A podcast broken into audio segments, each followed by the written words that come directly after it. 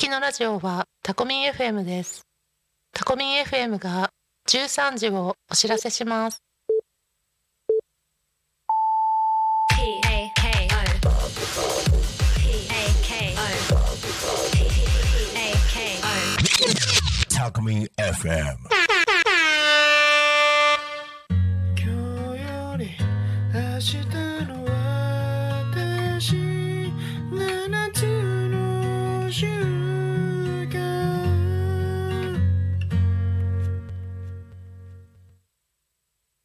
天地春とほっこり。七つの習慣。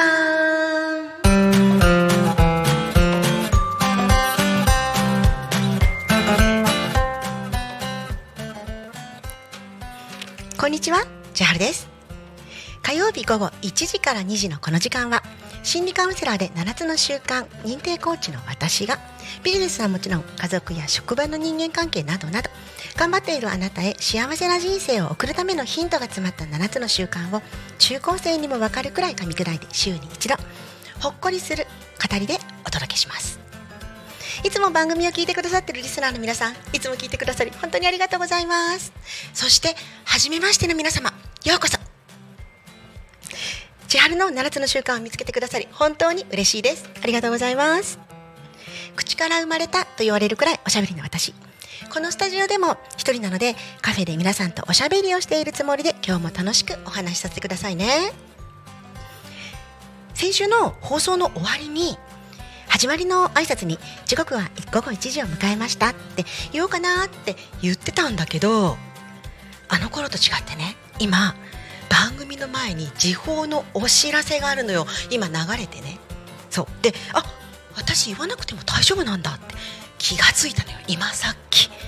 ねもっと早く気づけって話だよね。うん。そう。だから、えー なんかねもう生放送始まってもツッコミどころ満載の私なんですけれども。ということで、えー時刻は言わないことにしました。先週ねお楽しみにって告知したから、えーあれ気,、ね、気になってね気にしてくださってるかリスナーの皆さんいらっしゃるかなって思ったのであれってなってたらって思ったから最初にお話ししておきますね。はい。ではいやそうそうそう。8月ね本当にありがとうございました。再放送をさせていただいたおかげでスクールの生徒さん夏休みしっかりと生徒さんと向き合うことができました。もうね生徒さんにも喜んでいただけて保護者の方にも喜んでいただけて。よかったです。本当に皆様ありがとうございました。そしてね8月29日の放送本当にごめんなさい。もうねえっ、とあのねえっ、とね普段ねタコミ FM っていろんなところで放送流しているのよ。そうスタンド FM とか Amazon Music とかそう YouTube とか。でねその中のねリスラジだけがねなんかね放送トラブルがあったみたいなの。私ねあの時ねたまたまね7分遅れくらいかな。でリスラジつけてあもう始まってると思ってそうつけて聞いてたら「お？ってなんかねもう終わりの挨拶してる？これもしかして。とかって思いながら「えなんだろう？え？とかって思いながら聞いてたら10分くらいで「ごきげんよう」って終わっちゃったのよ番組が。何何何何が起きてるのって。私こんなに短かったっけ？編集したのって。ねもうもうもうその時点で私パニックなんだけど。そう。でしたらねまたね20分過ぎくらいから「天然千春と」って始まったのよ番組がまた。そう。でねえ何何？まあいっか始まったからと思って。でまた聞き始めてたらそしたら今度ね2時の時報が鳴りました。続かないのよ。その後が。あれ？って。あとちょっとなのになって。思いながら。なんだろう。途中で終わっちゃった。いつ始まるんだろう。時報の後ちょっと時間かかるのかな？とかって思ってたらまたね「天然千春とほっこり7つの習慣」ってまた始まったのよ。何事？とか思いながら。そう。でねなんとかね3時ちょっと前に全部が終わったんだけれどそうなんかもうねパニック私の中では。何が起きたか全然分かんなくて。だって生放送じゃそんなことないじゃないですか。ここまで喋ってまた「天然地ハルト」とかって言い出さないじゃないですか。そうだから「へーとかって思いながら何が起きたの？何が起きたの？って感じだったんですよ。そうでね本当だったらねやっぱり次の週にちゃんと説明してごめんなさいってしなきゃいけないと思うんですけれどももうね収録がね間に合わなくってできないってことだったから今日になっちゃいました。一周遅れて。そう。ただねあの後ねリスナーの皆さんからねコメントいただいて皆さん本当優しいの。もう3時までずっと私の声聞けてラッキーだったとか何回も何回も聞き直し聞き直し放送しなくても聞き直しが聞けたっていうので、うん、そう。だからそういう風に聞いてなんかねラッキーだった。っ逆に良かったよって言ってくださる方の方がすごく多くって本当に助かりました。皆さん本当にお優しく心に私は支えられております。ありがとうございました。そう。なんで今日からはね生放送なので、うん、そういうことは多分ないと思います。あのあるとすれば私が変なことしだすか。時間が、えー変なこと喋り出すか時間内に終わらないかのどちらかなので、まあ、どちらにしてもね、えーっと楽しく聞いていただければなって思ってます、そしてこの9月からコーナーがね変わります。今までやってた名もなきコーナーと7つの習慣の歯を研ぐ活動日記これなくなります。そして、えー、とコーナーが変わったことによって新しいコーナーね始まりますね。でそれによってコーナーの順番も変わります。メインが一番最初になります。なのでね、えー今までね40分からメインだけ聞きたいなって思ってた人気をつけてください。よろしくお願いします、はい、では、えー今日も20分タイマーをかけて水分補給ともぐもぐタイムをしながらこんな内容でおしゃべりしていこうと思っています。メインの天然千春とほっこり7つの習慣。今日は7月にきちんとできなかった関心の輪影響の輪のワークのリベンジです。ゲストさんと一緒に行います。絵本が教えてくれる7つの習慣。今日はコンビネ書店さんから出版されている文。竹下文子さん。絵町田直子さんの絵本を紹介します。ここから新しいコーナーです。7つの習慣を知らないけど7つの習慣やっちゃってる人。今日は、えー栗本でオールドイングリッシュシープドッグのブリーダーをされている多古町在住の歌まゆさんのご紹介です。最後は千春のつぶやきです。メインの7つの習慣だけ聞きたいという方今月から開始時間が変わります。今までのように40分から聞くつもりでいらっしゃった方ごめんなさい。聞き逃し配信でご視聴くださいね。よろしくお願いします。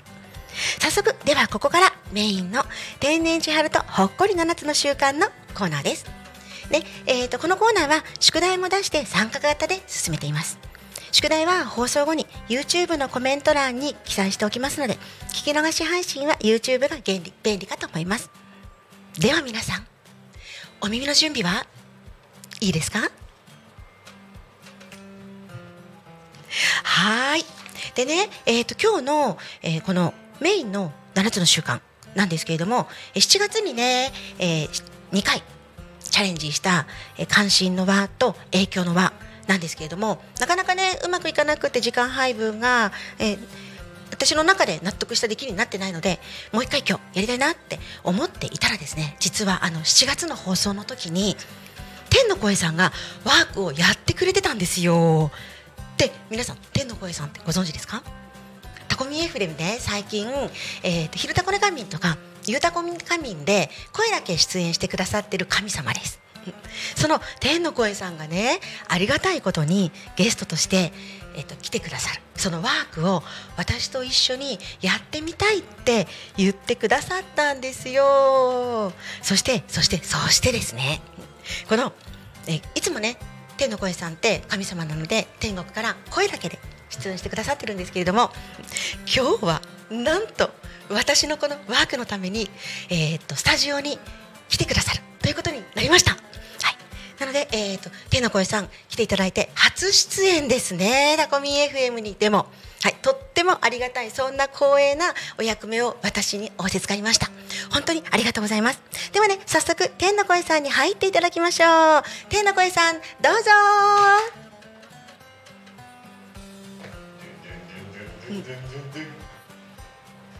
魔法でちょっとよはい。今ねごめんなさいね。お思わず私も YouTube の画面見入ってしまったんですけれども。天の声さんいらっしゃいました。ありがとうございます。今天の声さんのねあのお話の準備ができるまで少しお待ちくださいね。はいお待たせしました。えっと、うん大丈夫ですか？しなくても。お手伝いしますか？大丈夫です。ちょっとちょっとお待ちくださいね。えそうでも千春さんの生の声を直接耳に聞けるんでしませんあ、ありがとうございます。はい、では、えっ、と、ラジオ聞いてる方ね、何のことなのか絶対全然分かってないかと思うんですけれども。実は、えー YouTube でご覧になられてる方、もう分かると思うんですが、一応天の声さん、えー出演してくださるということなんですけれども。えーちょっとね、やはりお恥ずかしいということで、えーワーク用のホワイトボードを使ってふわーっと顔を隠しながらやらせていただきます。え見ちゃう見ちゃう見ちゃうよ。はい、そんな感じで、えーさせていただきますね。はい、では、えー、天の子さん、はい改めて来ていただいてありがとうございます。お呼びいただきありがとうございますはい。で、えっ、と、まあ、一応ね、天の会さんは、えー恥ずかしいからお顔を隠して、えーっていうことなんですけど、もしかしたら、チラチラチラっとダンディーなお姿、見えるかもしれないので、それも皆様お楽しみにしていてくださいね。はい、では、えー早速ねワークの方を始めていこうかと思うんですけれどもまずワークを始める前に7月にお話ししていたことを少し復習しますね。関心の輪影響の輪を知っていると自分が幸せになれる方向に別の選択肢を選び直すことができたりまたは不幸に不幸を重ねるような選択をしてしまいそうになる自分に歯止めをかけることができる処方箋です。っていうお話をしました。もしねあなたがついついネガティブな感情にとらわれがちな人だったらここはすごく役に立つと思うなーってお話だったんですね。うんもう少し詳しく言うと関心の輪と影響の輪をしっかりと理解して日常生活で実践できるようになると自分の感情や状況をコントロールできるようになります。自分の感情や状況がコントロールできるようになった時自分が嫌だと思っていたことを自分でコントロールして良い方向に改善していくことができるようになります。自分ではどうすることもできなかった状況を変えることができるようになるんです。つまり天の声さん。はい。自分の人生をの人生自分が主人公になることができるんですよ。やったー。素晴らしいですね。素晴らしいですね。そう。なかなか皆さんね、はい。あの主人公でいるということがうん。難しくうん。なってしまってるので、はい。うん、そう。なのでそこがなりやすくなるようなのがこの関心の輪影響の輪のワークです、はい。うん、はい。なんとなく思い出せましたでしょうか？はい思い出せました。あ素晴らしはい大丈夫です。い、いいですね。皆さんもいかがですか？なんとなくああそんな話7月にしたなーって感じかもしれませんね。でもっとね、えーここの分今かなりはしょってお話ししたのでもっとしっかり聞き直したいっていう方は7月18日火曜日の放送回でお話ししています。そして7月25日の放送回ではアドバンネットの生徒ゆうとくんと一緒にワークにチャレンジしてますのでよろしければぜひそちらも改めて聞いてみてくださいねはい、では復習はこれくらいにして、はい。天の声さんの関心の輪、影響の輪のワークを一緒にやってみたいと思います。では改めて天の声さんよろしくお願いします。よろしくお願いします。はい、うん。では、えー、と天の声さんなんですけれども、はい。あの7月のワークの時にうん。一緒にされて、はい。関心ごとが、えー、6つ出てきた。ぶっついてきました。うん、ってことですよね。ははい。い、じゃあその6つを発表していただきたいと思います。はい。はい。で、えっ、と YouTube ご覧になられている方は今、えーホワイトボード天の声さん持ってらっしゃるんですよね。うんはい。ここにの関心の輪のところに、えー、6つの関心事をペタペタっとはい貼っていっていただきます。はーいはい。で、まああの形のその関係上、はいえー関心の輪影響の輪と言ってますけれども輪ではなくて四角を書いてありますがそれは輪ですあお顔見えちゃうお顔見えちゃう はい、うんということですのでではまずね一つずつ発表しながら関心事6個、えーボードホワイトボードの方に貼り付けていっていただけますか？はい。お願いします。まずですねはい。いつまでうん。現役でいられるか。はい。はい。続いて顧客満足度。顧客満足度。はい。ありがとうございます。は天の声なのになんで顧客満足度なの？っていうのはちょっとツッコミは置いといて いや天の声さんにもお客様はいらっしゃいますよね。一応あの体を借りてる身なので。あなるほど。あの本人の心配事でもありますねこの体の。えあ、なるほど、はい。そちらの心配事ってことね。はい、天の声さんお優しいですね。お体の方のことまで考えてらっしゃるってことで。そうですね。はい。で続いてはい。仲間を大切にできているか。はい。ところと続いてブランディングの方向性。ブランディングの方向性。かっこいいですね。えそして父母の健康ですね、はい。そして最後にセカンドライフのプランでございます。はい。この6つが出てきたということですね。はい。ね。はい。ありがとうございます。はい、では、えーここで早速、えー関心の輪、影響の輪のワークをはい。していきます。はいで、えー関心の輪の中に入っているもの。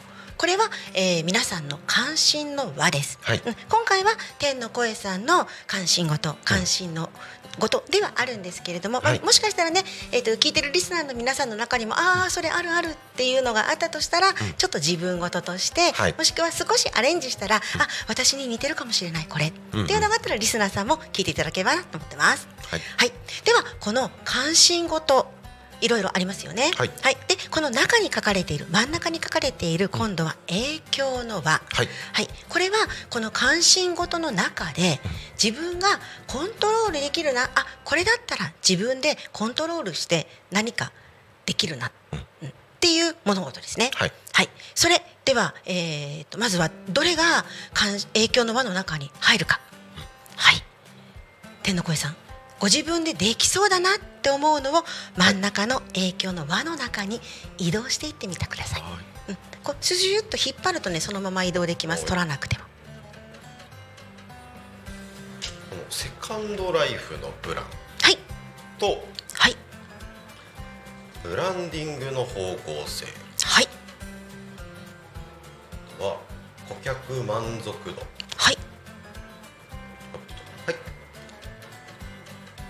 のはい。3つははい。自分次第でどうにかなる。なるあと思ってます。なるほど、はい。今 YouTube ご覧になられてる方今天の声さんの回がっつり見えました。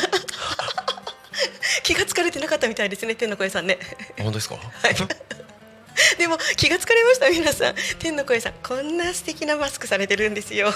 そうなんです。これはあの展開でナウイアイテムですね。はい。なるほど。あ展開でのナウイアイテムなんナウイアイテムです。はい。なるほど。じゃあ皆さんもう一度もしかしたら天の声さんお顔が見える時あるかもしれないので YouTube でご覧になられてる方、ぜひこうしてみてください。はい。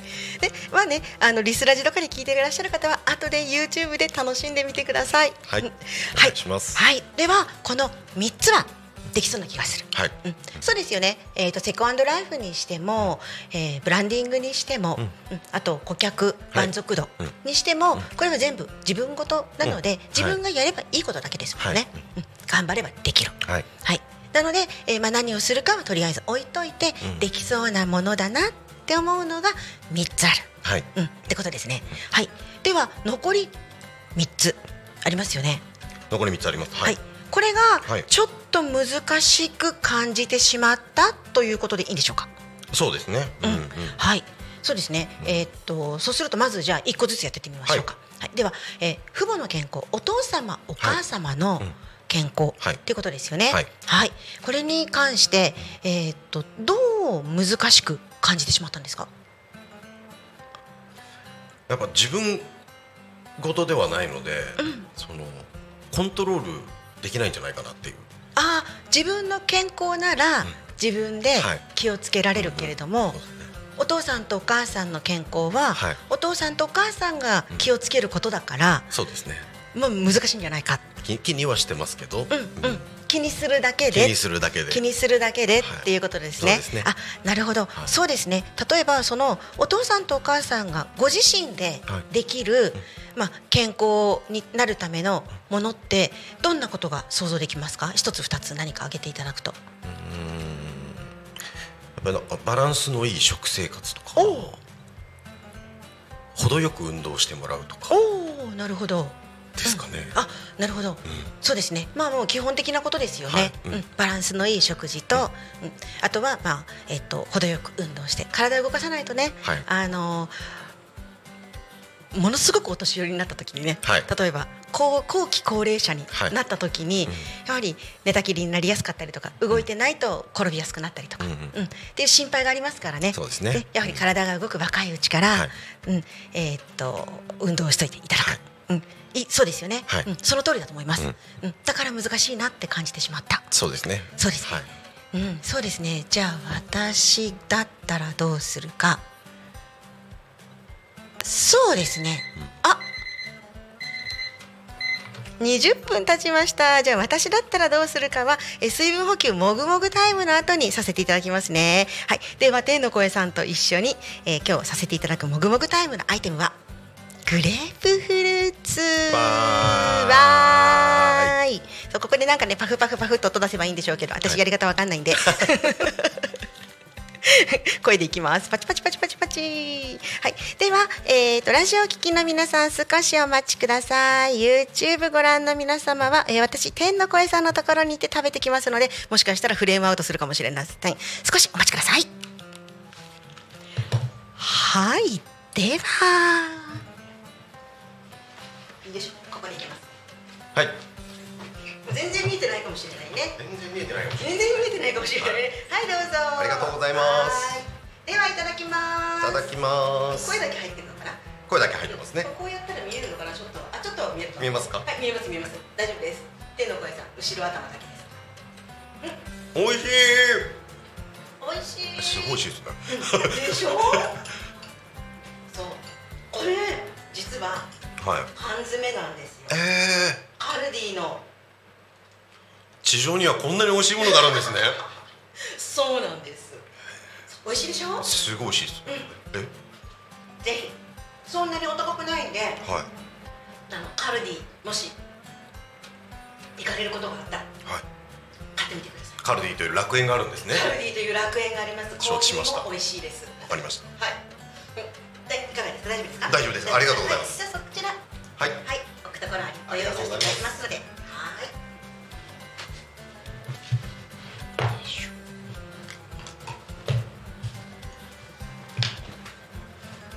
い。よいしょ。はい、お待たせしました。で、私ちょっと一口飲みたいです。もう一口お待ちください。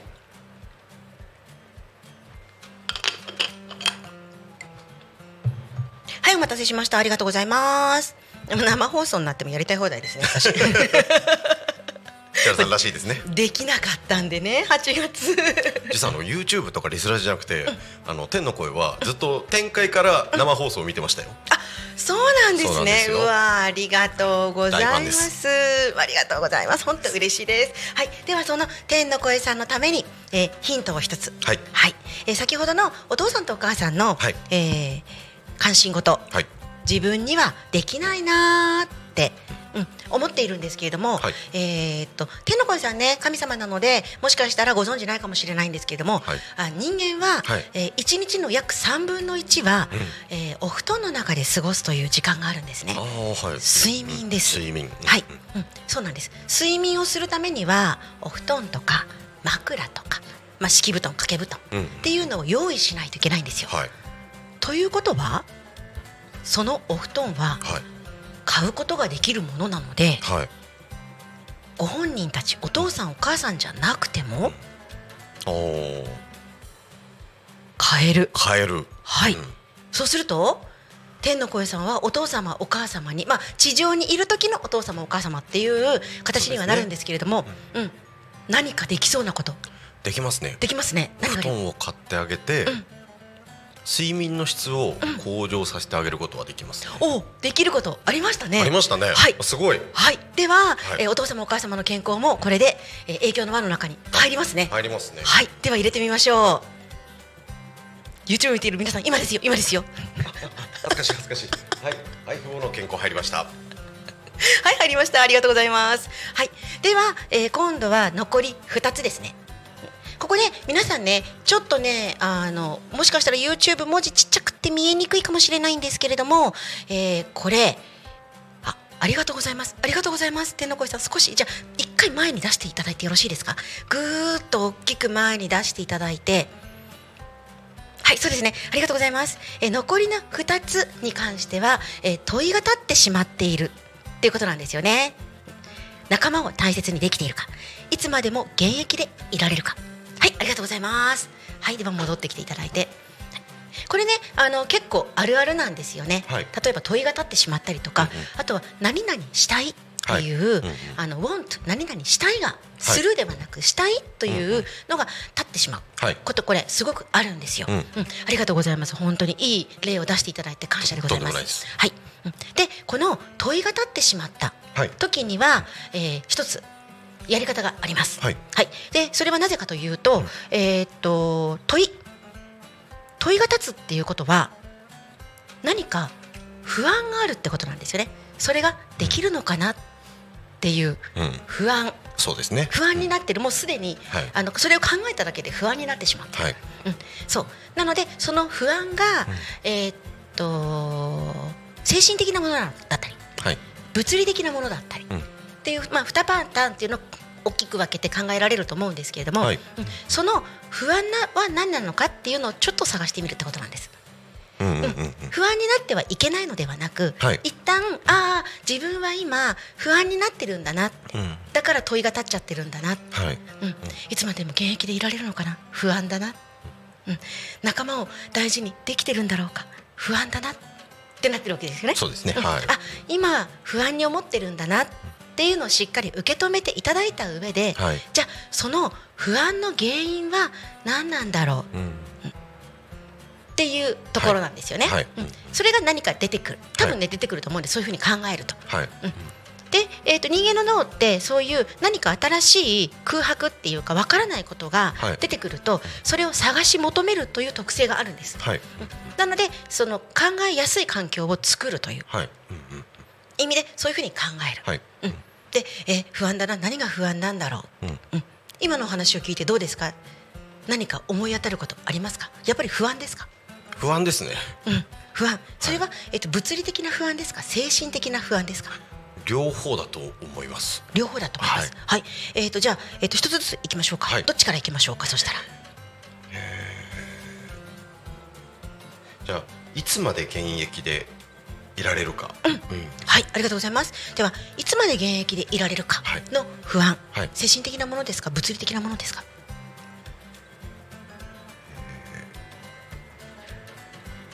どっちかというと物理。物理的なもの。はい。はい。ですね。じゃあその不安要素物理的な不安要素っていうのは何でしょうか、でこの体を借りている村田大輔さんは、はい。えーバンドマンミュージシャンなんですけれども、こう年をこう老いていく、まあ、老化をがこう進んでいく中で、うん。その見た目の価値っていうのはどんどん下がっていってしまうんじゃないかと、なるほど、はうんうん。そういう不安がある。そうですね、うん。はい、から、えーいつまでいられるんだろうか。はい。うん、っていう問いが立つ。そうです。ね、はい。ということは、はい、い、つまでも現役でいたいんですよね。痛いですね、うん。はい、痛いんですよね。痛いんですね。はい、そうですよね。はい。うん、ということはその問いの後半戦最後の締めの言葉変わりますよね。いつまで現役でいられるだろうかという問いではなく、うん。うん。したい痛いうん。という言葉を使うと、どういうふうな言葉に変わりますか？どういうふうな言葉？いつまでも現役で痛いそうです。はい、うんそうですそうです。現役で痛いんですよね。はい免疫で痛いですねはい、そうですね。はいうん。でそれは体の衰えがやはり気になっている。うんうんでは現役で居続けるために、はい体の衰えをえ防ぐためにはい何かできることありそうですか？筋トレをしたりはい。美容医療に通って肌の張りを維持したりとかですかね。いいですね、はい。そうですね。あの人間である以上、い。死は平等にはい。与えられているもので、えー年とあの老いもきちんと来るものですから、はい。い、つまでもその20代30代のままでいるっていうことは不可能なんですけれども、はい。ただそれを少しでもうんうん。遅らせる、はい。もしくはその年齢なりに若々しくうん現役でいるためのはい。ことは、そうするとできそうですよね。できそうですね。できそうですよね。うん。はい。ということはできますね。できますね。できますね。できますね。は、はいいはい、そうすると入りましたね。入りましたね。入りました。はい、影響の輪の中に、はい。そうですね。もしかしたら全部じゃないかもしれないけど、できることがあるというのは見つかりましたね。半分ぐらい。はい、半分くらいはい、入りましたはいそうですねはいじゃあラジオをお聞きの皆さん、えーなかなかね映像がないと難しいかと思うんですけれども今、えー、6つ問いを出していただいてたんですけれども、はい。5つまで入りましたね。はい。はい、では最後です。うん。これあのーもしかしたら入らなくっても実はいいんですね。はい、うん。それを分類するためのワークなので、うんうん無理やり入れるっていうことを皆さんもあのしなくても大丈夫です。うん。ただ入るんだったら入れちゃった方が自分がコントロールできることなので楽になる、うん。っていうことなんですよね。ではそういう意味で、えー最後のはい。はい問い何でしたっけ？仲間を大切にできているか。はい。仲間を大切にできているか。はい。これも問いが立ってますよね。立ってますね、はい、そうですね。これもでは不安なんですよね。不安ですね。はい。はい。じゃあ不安なんだなっていうのをまず一旦受け止めていただいて、受け止めました。はい、はい、うん、じゃあその不安は精神的なものですか、物理的なものですか？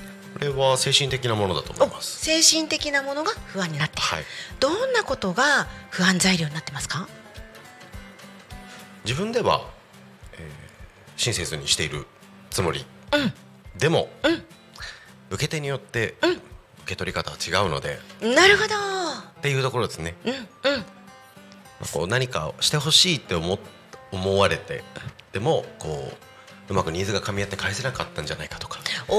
いうところもあると思います。うんはい、なるほど、すごいですね。そういうことを考えられて、さすがやっぱり展開のかお方は素晴らしいです。めちゃくちゃ恥ずかしいですね褒められる そうですか。いやそんなことないです。なかなかねそれ思ってても、はいこう言葉に出して言ってそれが不安なんです心配なんですっていうのはとっても言うこと勇気がいることだと思うんですよ。はい、うんなのでそれを、えーつぶやくだけではなく、はい。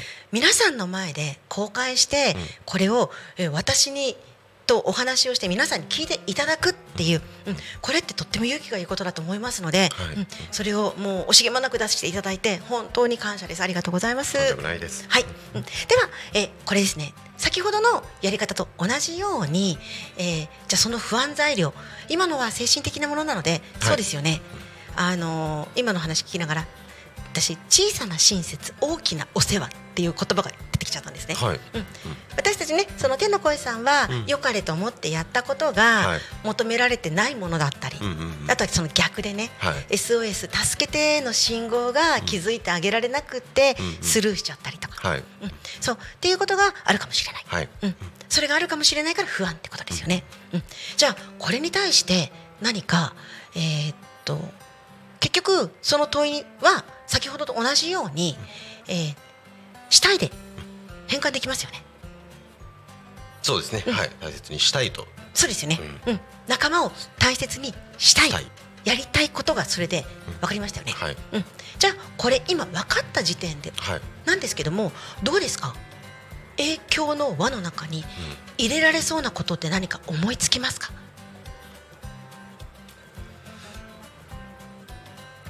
友達とよく話をするとかですかね。あーなるほど。腹を割って話すとか。うんうんうん。そうですねいいですね、うん。うん。腹を割って話せるような関係性を普段から作るとか、うんうんうん。そうですよね。話しやすい雰囲気をうんうん。うん作る、はい。いいですよね。ううんん、うん、うん。あ、でもそれだったら、ん。えっ、とまだ例えば大切にする前のまあうん準備段階みたいはない関係性の問題ではあるんですけども、はい。それから始めてみる。だったらできそうな気ができそうですね。しますよね。うん。あ、そうするとじゃあ一番最後まで残った問いは？はい。影響の輪の中に少しでもこうそうですね。近寄れそうな気はしますか？しますね。おお、はい。いいですね、うん。じゃあ少し動かしてみましょうか。はい。いいと思います。はい。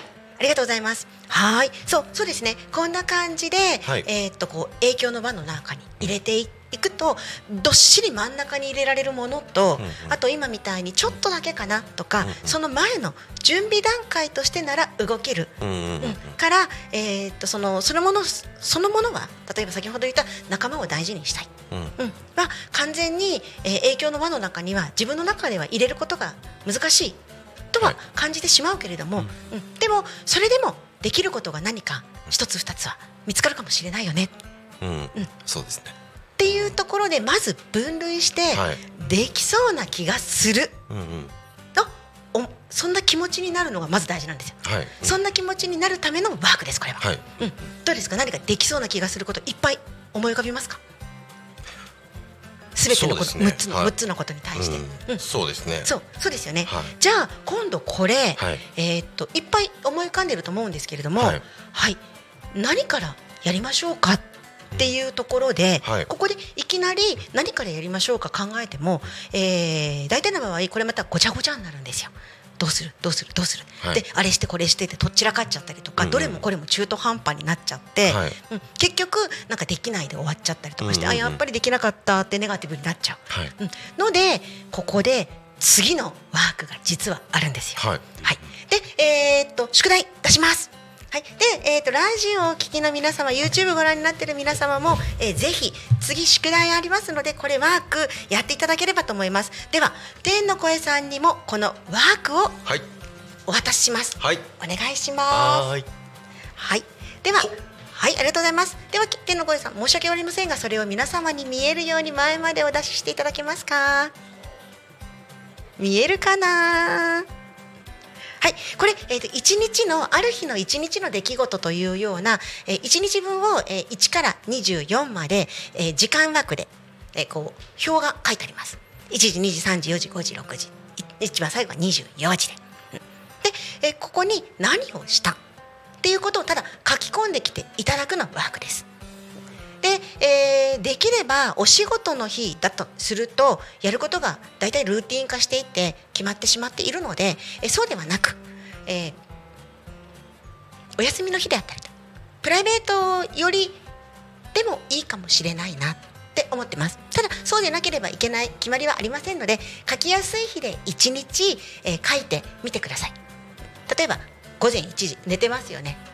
寝てる。午前2時寝てる3時4時5時6時に起きたらそこで起床っていう感じですよね。でご飯を食べた何をした何をした何をした。でこの後えーっと下の方にね実はちょっと第一領域とか第二領域とか段差領域とかって書いてあるところがあるんですけれどもはい。これを使って次回ワークをしていきます。はいなので、えーまずは皆さん1日24時間をしっかり何をしたというのを時間ごとにざっくりでいいです。うん、あのそんな5分とか10分単位で細かく書く必要はありませんのでざっくりと書いてきていただければと思います。はい、ありがとうございます。はい、ではそんな感じで今日のワークはこれでおしまいになります。はい天の声さんいかがでしょうか？今日のこのワークをやってみて。すごいポジティブになりましたあよかったです。そうですね。まずはやはりやる気が出る、ううんんポジティブになる、はい前向きになってできるような気がする。うんやってみようって思うところから始めるのがとても大事ですので、うんそれを、えーこれを今、えーできるのが、えー第二の習慣になる。うんうんあごめんなさいね。第一の習慣の関心の輪影響の輪、はい。うん。のワークで、えーやっていく、はい。うん、7つの習慣ではこういうふうに、えーうん。うん第一のはい。習慣。第2の習慣。第3の習慣ごとにやるべきワークが決まっているので、とっても順番にやっていくとやりやすいっていうことなんですよね。はい、うん。では、えーっと来週もはい。このワーク、宿題天の声さん出させていただいてますので、はい。えーもしかしたらもう一度ゲスト出演という形で来ていただいてもよろしいでしょうか？願っていただければありがとうございます。降臨いたしますありがとうございます。お約束していただきましたので、では、はい来週も、えー、天の声さんをゲストにお呼びして、この続きのワークをさせていただければと思います。はい、では皆さんも、えー、ぜひぜひ、えー、1週間の間にこのワークしてみてください。はい、では、えー、ここで天の声さんは終わりになりますので、はい、どうもありがとうございました。ありがとうございましたはい、ではまた天の方に展開に戻って、はいお仕事の方ね、初めてあ初めておかしいですよね。でダメだわ声があ言葉が出ない今日。あ一旦ちょうどあの展開のタイムカード切ってあるんで 戻ってまたガッチャンしてガッチャンしてきますね。ガッチャンしてきますねはい、ですね。はい、ではどうもありがとうございました。地上の皆さんありがとうございました、はい、ありがとうございました。ありがとうございましたはーい、大丈夫ですか？パタパタパタパはい。はい、ありがとうございます。はい、ありがとうございます。天の声さん素晴らしいです。ちゃんとお片付けしてってくれました。助かります。ありがとうございます。はい、では私が話していることは7つの習慣という本の中だけで言われていることではなくカウンセリングとかコーチングでも使うしそしてさらには皆さんも私たちも使えるものなんですよ。そんな専門用語7つの習慣をやらないと使わないもんでしょって思われちゃったらすっごい損しちゃうからパラダイムシフトとかインサイドアウトとか刺激と反応の間の一時停止ボタンとか関心の輪影響の輪というのは7つの習慣独自の言い方だけれども噛み砕いていったら日常生活にもものすごく必要だし誰にでも必要なものだよねってそういう風に感じてもらえたらいいなって思っています。コーチングとか7つの習慣が気になる方は何回でも聞いてみてください。自分の心が変わるとえ私の話の響き方が変わってきますよ。コメントもお待ちしています。コメントの仕方は YouTube で概要欄に載せてあります。YouTube の検索でひらがなでタコミンほっこりと検索してみてください。YouTube、Instagram、LINE など皆さんのやりやすい方法でコメントお待ちしております。ということでほっこり7つの習慣のコーナーでした。やばいな。時間が足りるから。またやっちまったかもしれない私。では次は絵本が教えてくれる7つの習慣のコーナーです。絵本は心のお薬です。絵本って子供だけのものだって思われがちなんだけれども大人も絵本を使って学んでいくことができるんです。ビジネスはもちろん家族や友人地域の方々との人間関係などなど頑張っている大人のあなたを湿布薬みたいに頭痛薬みたいに日常生活を改善してくれるのが絵本です。絵本がたくさんのことを教えてくれています。では今日の絵本のタイトルを発表します。名前のない猫。今日の絵本は名前のない猫という絵本です。では紹介していきますね。まずこの絵本すごいんですよ。絵本アワード4冠を達成しているんです。第12回萌え絵本屋さん大賞1位。第51回講談社絵本賞受賞。第10回リプロ絵本大賞大賞受賞。第3回未来屋絵本大賞でも大賞を受賞されているんです。そんなお話を書かれている竹下文子さんは1957年福岡県生まれ。東京学芸大学教育学部卒業。作品には改正社から出版されている黒猫さん五郎シリーズ。ポプラ社ピュアフル出版の風上通信喜一語通信。今日ご紹介する名前のない猫と同じ出版社の小峰書店より開き並金豆旅するうさぎにゃんこともクラブ。小さなあごめんなさいにゃんともクラブ。小さなお話屋さんのお話などがあります。猫飼い歴35年で現在5匹の猫ちゃんと暮らしているそうです。絵を担当された町田直子さんは1968年東京と生まれ。武蔵野芸術大学短期大学部卒業。作品には岩崎書店より出版されている「猫詰めの夜」アリス出版より出版の「桜色の竜」小川出版の「猫と猫」ホルプ出版の「猫は留守番」など多数の作品があります。はいここでタイマー鳴りましたので一旦水分補給タイムさせていただきます。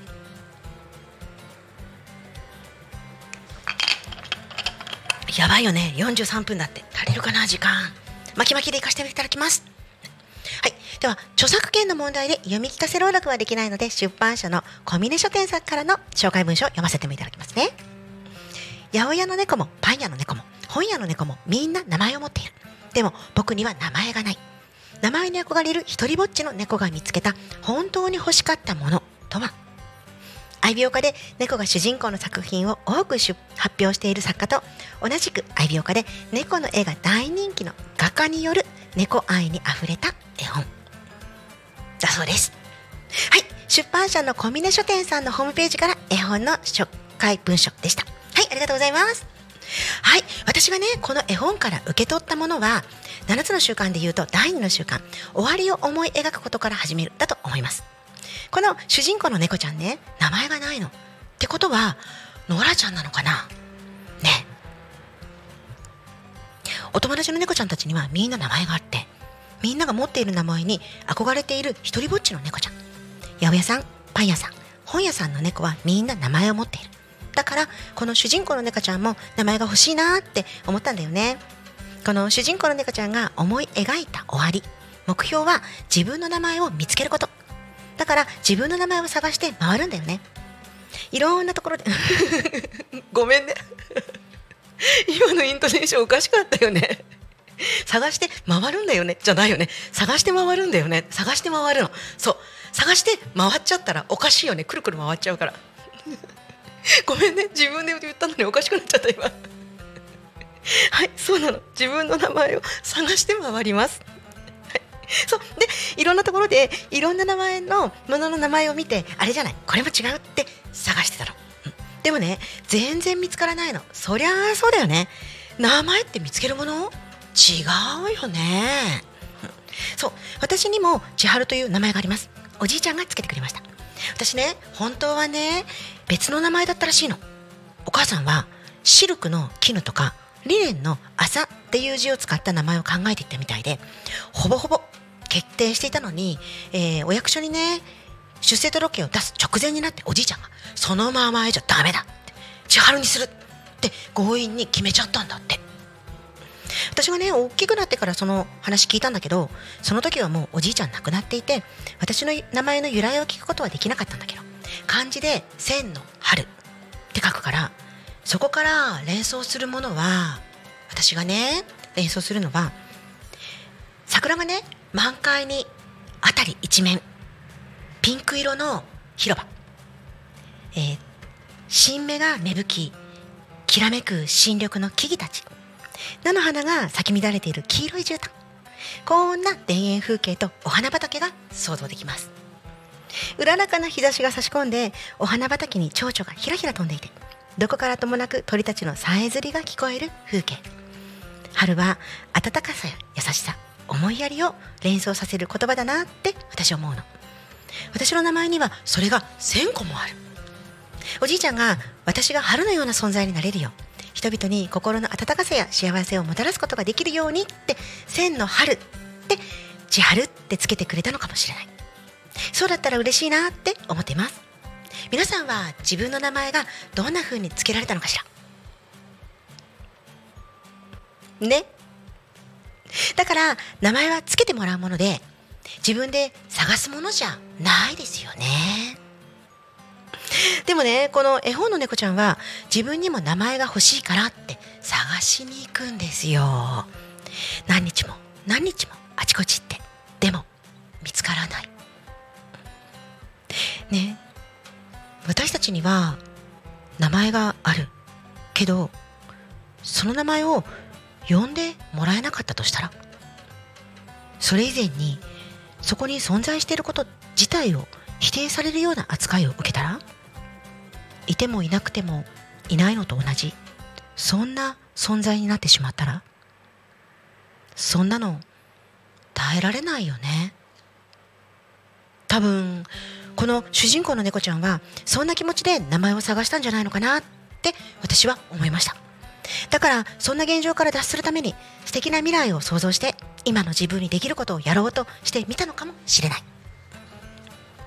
これ第一の習慣だね。でもでもでもねその未来そのものを描き間違えていたら一生懸命にしている行動はどんどん違う方向にそれていってしまって思い描いたことじゃないことばかりが起きてしまうかもしれない。そんな気がしません？だから最初に考える未来どんな風になりたいって思いは間違いはないか常に確認する必要があるんです。最初はその思い描きたかったものでよかったんだけどやっていくうちにもっと良い方法が出てきたりしたらそれに気づいたらそこからやり直す。第二の習慣終わりを思い描くことから始める。はそういうことなんですよ。そうしたら自分の探し求めていた未来がきっと見つかるよ。ってコビー博士は言ってくれているんです。そしてこの猫ちゃんも最初に思い描いていた未来が違っていたことに気づくんです。じゃあこの猫ちゃんが探してたものは何？ってことよね。さあ何だと思う？それは皆さん実際に絵本を手に取って読んでみてください。ね、今日紹介した絵本の情報はこの放送が終わったらコメント欄に載せておきますね。はい、これはあくまでもコーチングや7つの習慣を学んだ私の解釈ですのでもしこの絵本を使って違う思いを描いたよとかこんな絵本もあるよなんて読んでみてみてとかってぜひぜひそういうことがあったらコメントで教えてください。コメントの仕方は YouTube の概要欄に載せてあります。YouTube、Instagram、LINE など皆さんのやりやすい方法でコメントお待ちしております。続いては7つの習慣を知らなくても7つの習慣をやっちゃってる人を紹介するコーナーなんですけれどもやばいよね。もう50分だもんね。こっからねこれ喋ってたらね多分ね終わらない。終わらない。そう。終わらない。うん。だからごめんなさい。ここのコーナーは、えー来週に持ち越しでいいですか？いきなり生放送一発目でやっちまいましたね私ね。ダメだなやっぱりねワーク楽しいんですよ。ねあじゃあこれは、えっと、今のコーナーは、えー一旦飛ばしてここから最後の私のつぶやきコーナーにさせていただきます。そううわーダメだなーって落ち込みそうになる自分がいるんですけれども、うん、でもそうなんです。ダメなんですよね。あー落ち込みそうになってる自分いるなさっきのワークでね手の声さんに言ったそういう自分いるなってしっかりまず受け止めます、はい、落ち込んでもね何の解決法もないので今私にできることはこのせっかく用意した新しいコーナーで、えーお話しするこの方中途半端にならないように来週に持ち越してきちんとお話をする。これが今の私にできることだな。影響の輪に集中してそうします。はい、なのであの落ち込む必要はないって私は自分に思います。はい、そう。でえーっとそうね。私のつぶやきね。いろいろあるんだけどさ今日のところどうでした？皆さん。久しぶりのね、えー生放送で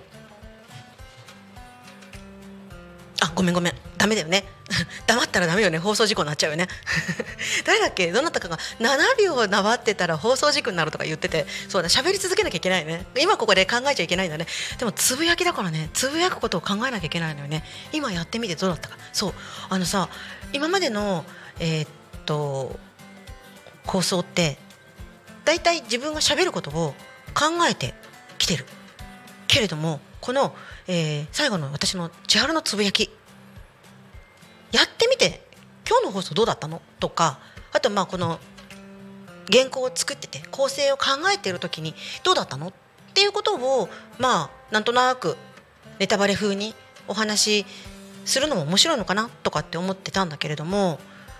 いやーこれ難しいねやっぱりねその場で考えるって、うん、すごいわ他のパーソナリティの方たちの中で一発本番でそういう風にやってらっしゃる方タコミの中にはたくさんいらっしゃるんですよ。すっごい大変だと思う私。わ私にはできないけどこれ私の新しいチャレンジ項目なんだろうなっていう私の新しい課題としてちょっと来週からまた頑張ってみたいと思いますがまあ、一つ思ったのは、えー私ワークがとっても楽しい。7つの習慣やるのがとっても楽しい。実践をするのが教えるのが楽しい。っていうのが分かりました。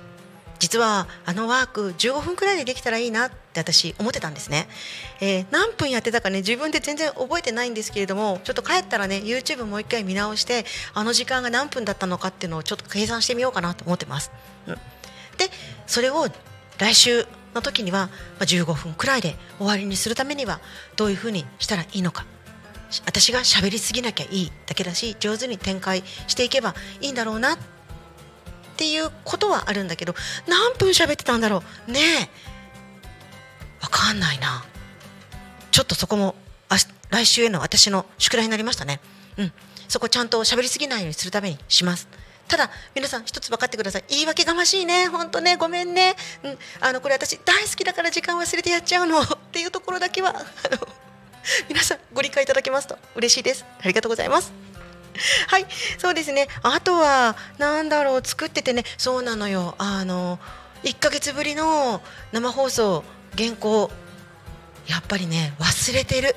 人間は忘れる生き物だって脳科学的にも言われてるんだけども本当に忘れる1ヶ月やらないと。そう。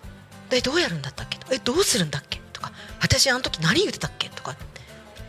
いやー本当大変でした、うん。なのでただ今日やってみてあのここに来るスタジオに来る直前まで結構緊張して心臓バクバクで夕べとかもうあまりよく寝られなくても失敗してうまくいかなかったっていうそういう夢をぐるぐる見ててうわやばいな私って思ってたんだけどなんだろうね私多分ねクソ根性っていうのかなあの開き直りが多分ねできるんだね。このスタジオ入ってこの椅子に座ったらよし大丈夫できる。もうやるしかないし大丈夫大丈夫って思えるように思えちゃった。それの理由何なのかなって今これ話しながら思ってたらやっぱりねリスナーの皆さんがね優しいからだと思うのね。そう。だって今までもねいっぱい失敗してきたりとかやっちまったりとか、ね、言うこと忘れたりとか時間足んなくなっちゃったりとか、ね、あったけども皆さんねすごいお優しくね受け止めてくださってなんならすごいポジティブな受け答えしてくださって、うん、ラッキーとかって言ってくださったりとかもしてそういうふうにねあの今回も今日ももし失敗しても大丈夫。皆さんがちゃんと温かく見守ってくださってるんだって思えたから私はここで緊張はしてますよ。緊張はしてるんですけれども思いっきりやることができました。本当に皆さん、えー聞いていただいてありがとうございました。久しぶりの生放送いかがでしたか？ぜひコメントでダメ出ししてください。私へこたれないんで。でも褒めてくれたらもっとやる気になるかもしれない。何でもいいのでねコメントください。お願いします。はい。ではそろそろね、えー終わりの時間が近づいてきました。はい。タコミン FM は放送した番組のすべて聞き逃し配信という形でいつでもどこでも聞けます。YouTube のトップ画面でタコミンひらがなでタコミンほっこりと検索してみてください。今日もタコミン FM を皆様のお耳のお供にしていただければと思います。拙い私の話を最後まで聞いてください。本当に本当にありがとうございました。では皆様今日も一日ほっこりとお過ごしください。お相手は心理カウンセラーで7つの習慣認定コーチの千春でした。では毎週ごきげんよう。今